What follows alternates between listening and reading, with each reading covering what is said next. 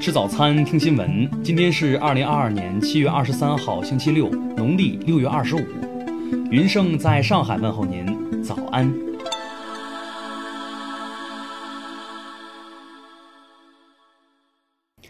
首先来关注头条消息。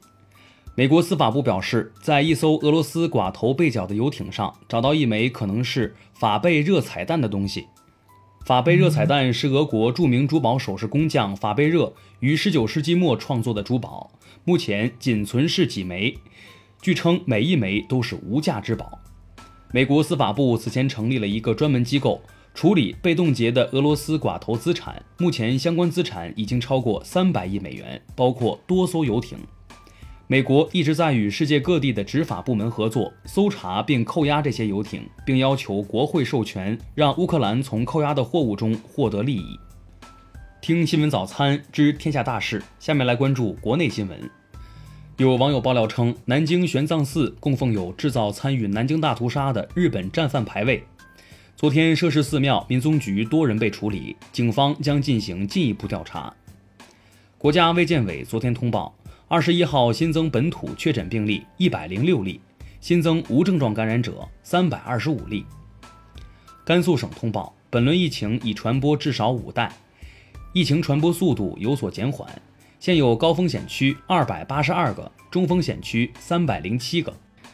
国家烈士遗骸搜寻队及国家烈士遗骸 DNA 鉴定实验室日前成立，退役军人事务部与社会科学院。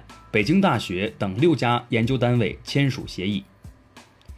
中国驻乌克兰大使馆昨天提醒中国公民暂勿来乌，少数因紧要事务自愿停留人员应避免侥幸心理，坚持防空避险，做好应急准备。中央气象台发布高温黄色预警，东南大部分地区、新疆北部和南疆盆地有三十五摄氏度以上高温天气，局地可达四十摄氏度以上。国家外汇管理局通报，今年上半年银行结售汇顺差八百五十二亿美元，人民币汇率表现相对稳健。修改后的江西省女职工劳动保护特别规定近日公布，女职工生育可享受一百八十八天产假。下面来关注国际新闻。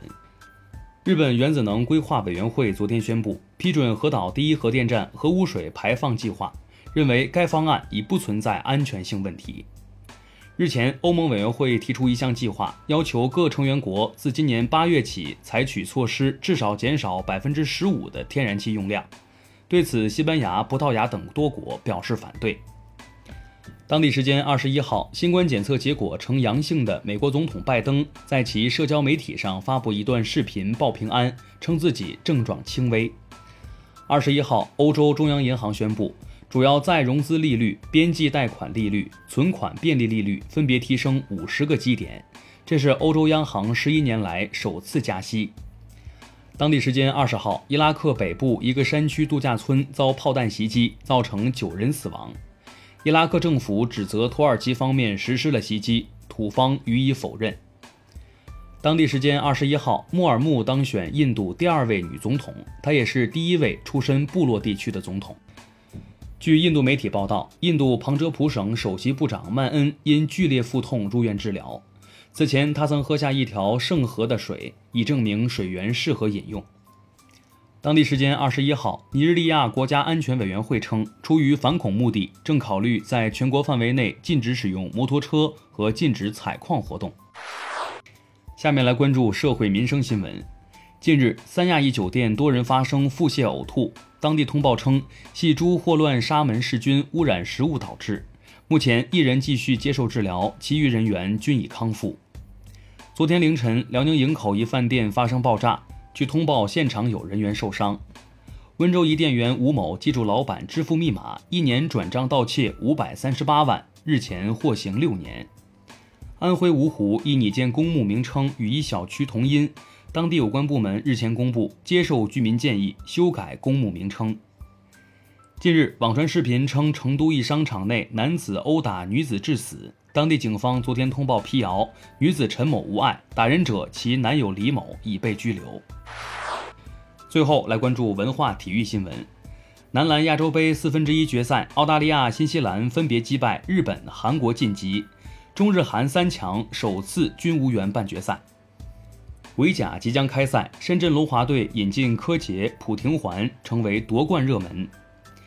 中国电影节协会发布，第三十五届中国电影金鸡奖自即日起至八月十号接受报名。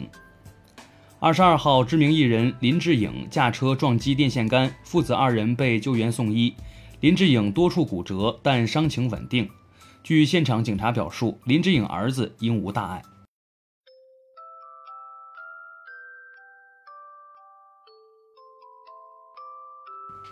以上就是新闻早餐的全部内容，咱们明天不见不散。